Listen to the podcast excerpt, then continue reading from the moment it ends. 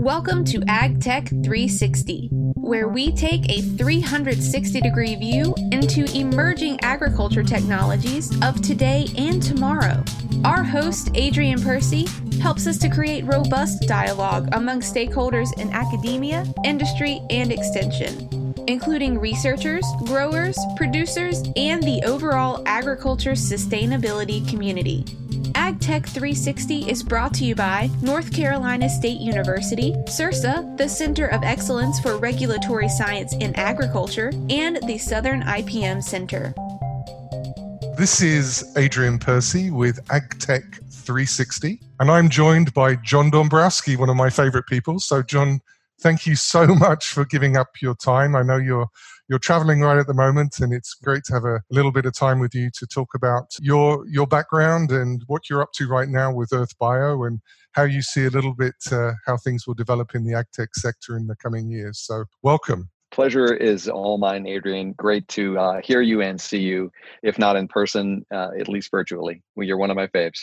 Thank you. I know mm-hmm. you've you know worked in big companies, you've run a fund, now you're working in a in a relatively early stage company. So you've really done the gamut of different types of entities which are looking to bring innovation to the to the agricultural market. So maybe just kind of walk us through a little bit about your background.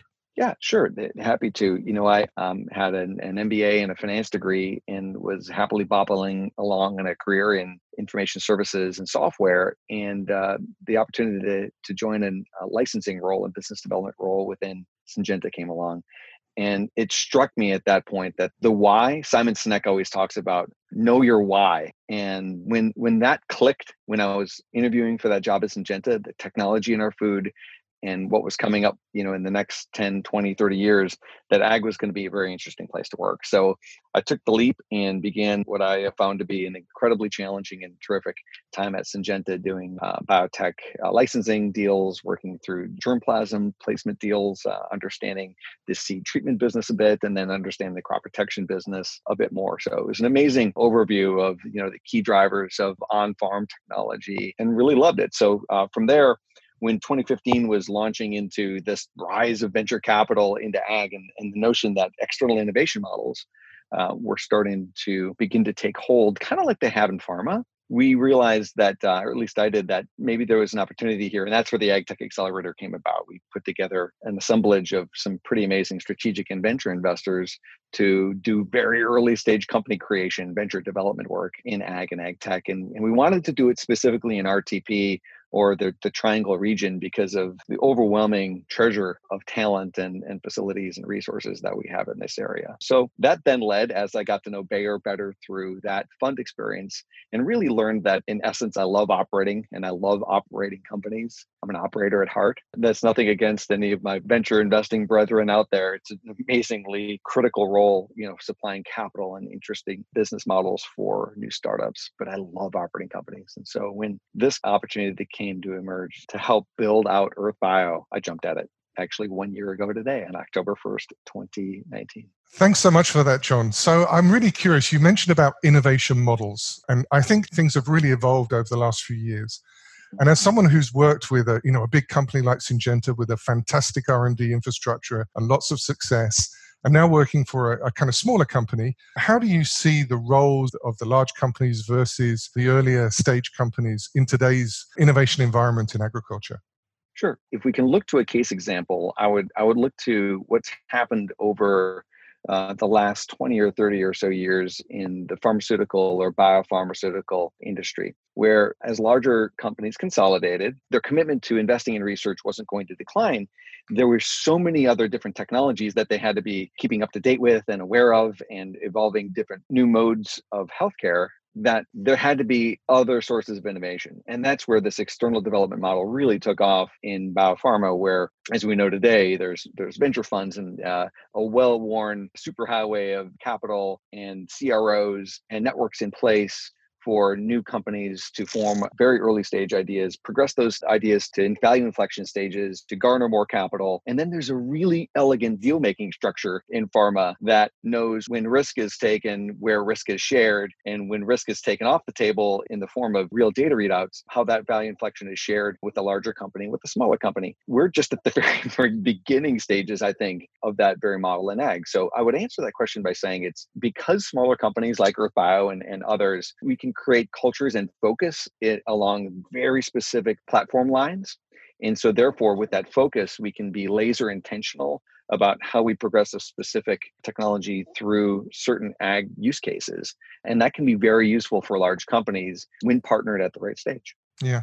And I would think as well, I mean, if you look at 10 years ago, innovation in terms of ag inputs was predominantly chemistry. And the big companies who had the infrastructure to look at chemistry were by and large looking at it in similar ways. There were always obviously some subtleties, and I'm sure some of my friends in, in the research would disagree with me, but it seemed that the approach was more or less similar. Now, of course, with the advent of different types of technologies, and especially in the biological space with microbes, with proteins, with synthetic biology approaches as well, no one company can possibly be good at all of that. And as you say, you need to be focused, right? And you need to have a core expertise. And it seems to me, at least, that with all these different technology opportunities, the smaller companies who focus in and are really quick and agile at bringing these technologies to market are probably going to win out against some of the big players if they try to recreate that in house because they'll just never never keep up. Would you agree with that?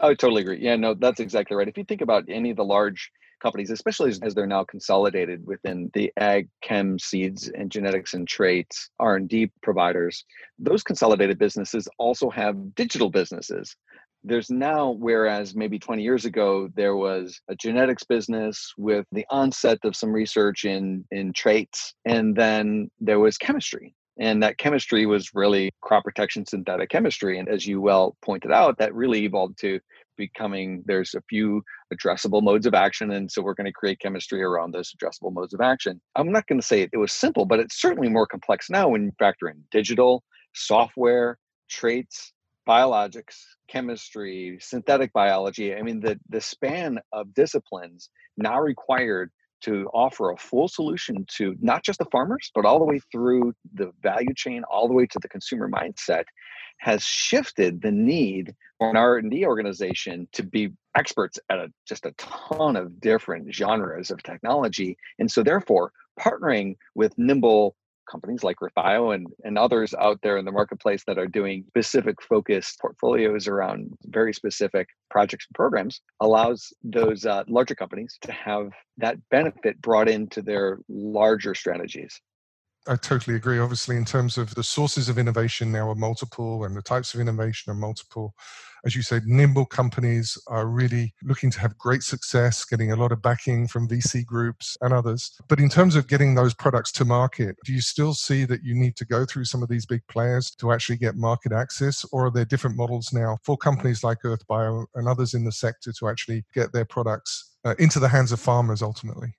Sure. And I think that the way to answer that question, and it's a great one, is is in two aspects. One, very much incumbent on the regulatory environment. The second factor that that comes into play is, you know, whether or not a company on its own would think about a, a sales or commercialization go-to-market strategy on its own. So that's where drawing back to the parallels between the human health marketplace and the agricultural marketplace the same holds true there. You know there's so many long run hurdles in many of our marketplaces like for example synthetic chemistry which as we all know can take upwards of 250 or 300 million dollars mm-hmm. to perhaps get a compound all the way through global approvals and 13 and years to, 13 years. I mean it's incredible. Right, Who, has got pockets that deep right?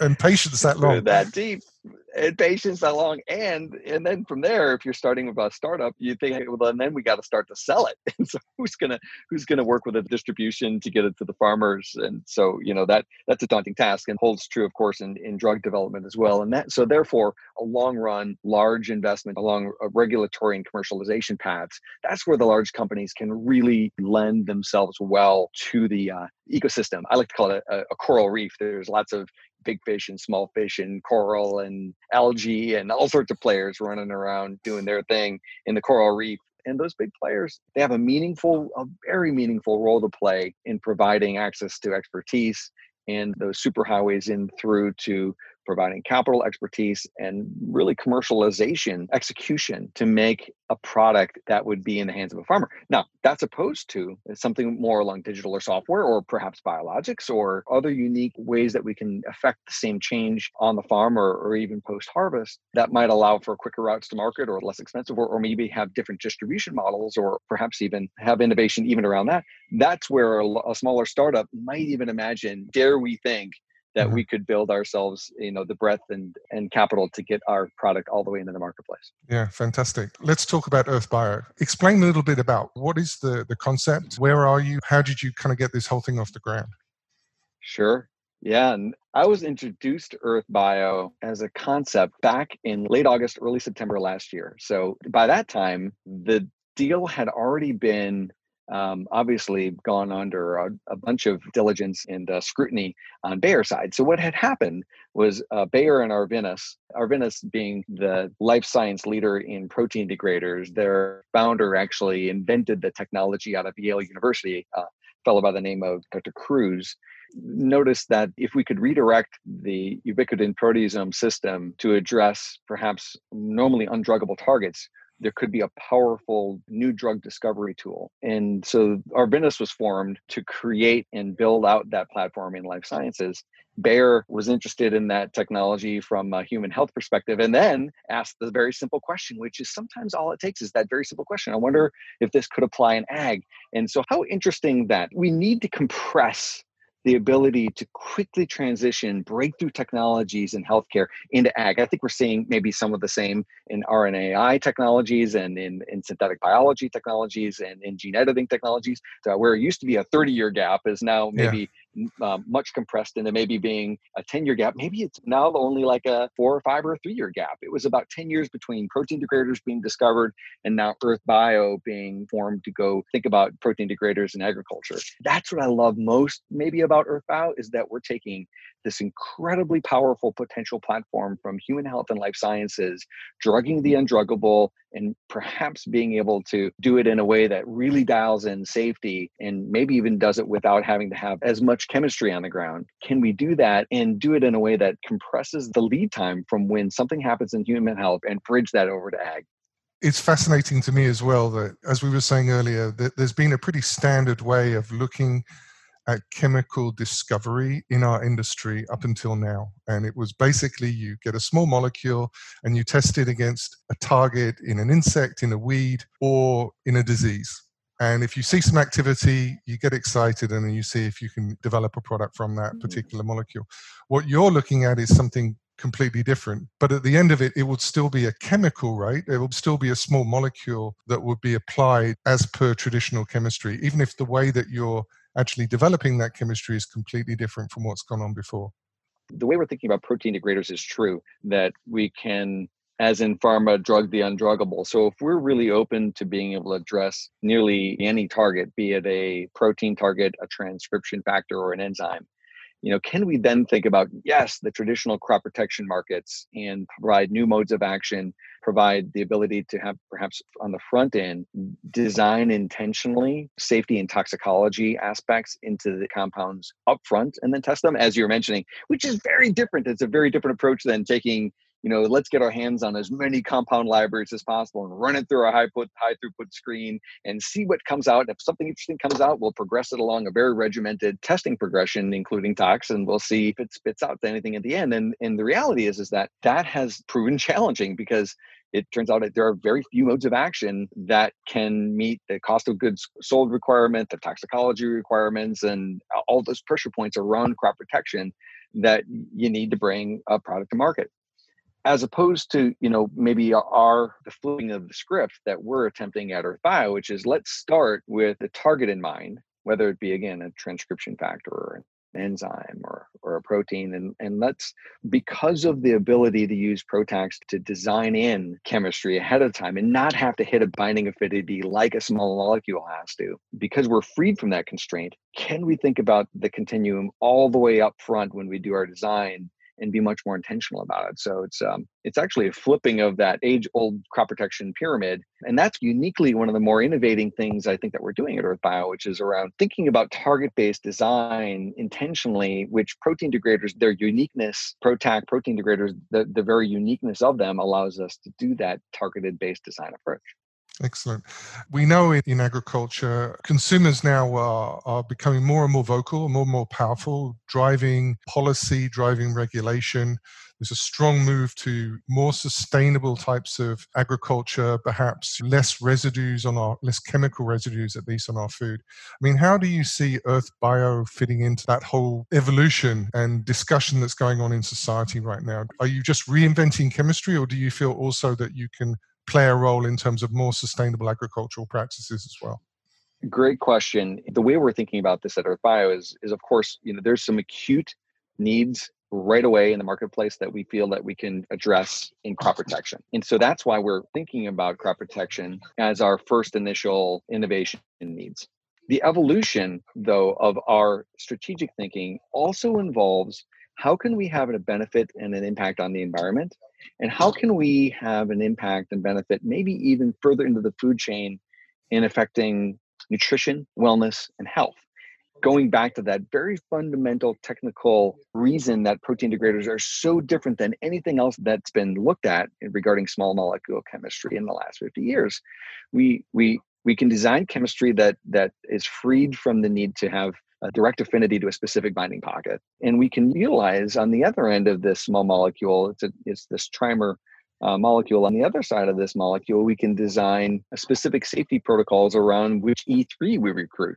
And there are, it turns out there are three to four times more E3 ligases, which are this critical mechanism within each cell in plants, all humans, all animals on the planet to move that E3 ligase system that's inherent in the plant for its own plant environment interaction and help create that plant's ability to be immunoresponsive to the things around it. So, actually, we do believe that as we gain our expertise in crop protection in plants, that will transition into these other segments, health and environment, to really get to what we're hearing humans want is like, let's have a food system that's more compatible with um, the natural order of the world and let's have a maybe a little bit less impact on the environment. Let's have an ability to be assured that foods that we're eating are safe and maybe even have an ability to create nutrition and new inflections in health through our food. Fantastic you know, you chose to set up the company here where I'm based in uh, Research Triangle Park in North Carolina. There's a great ecosystem here, obviously, which I guess was a large part behind your decision. What does being based in this region give you in terms of building a young company up to success?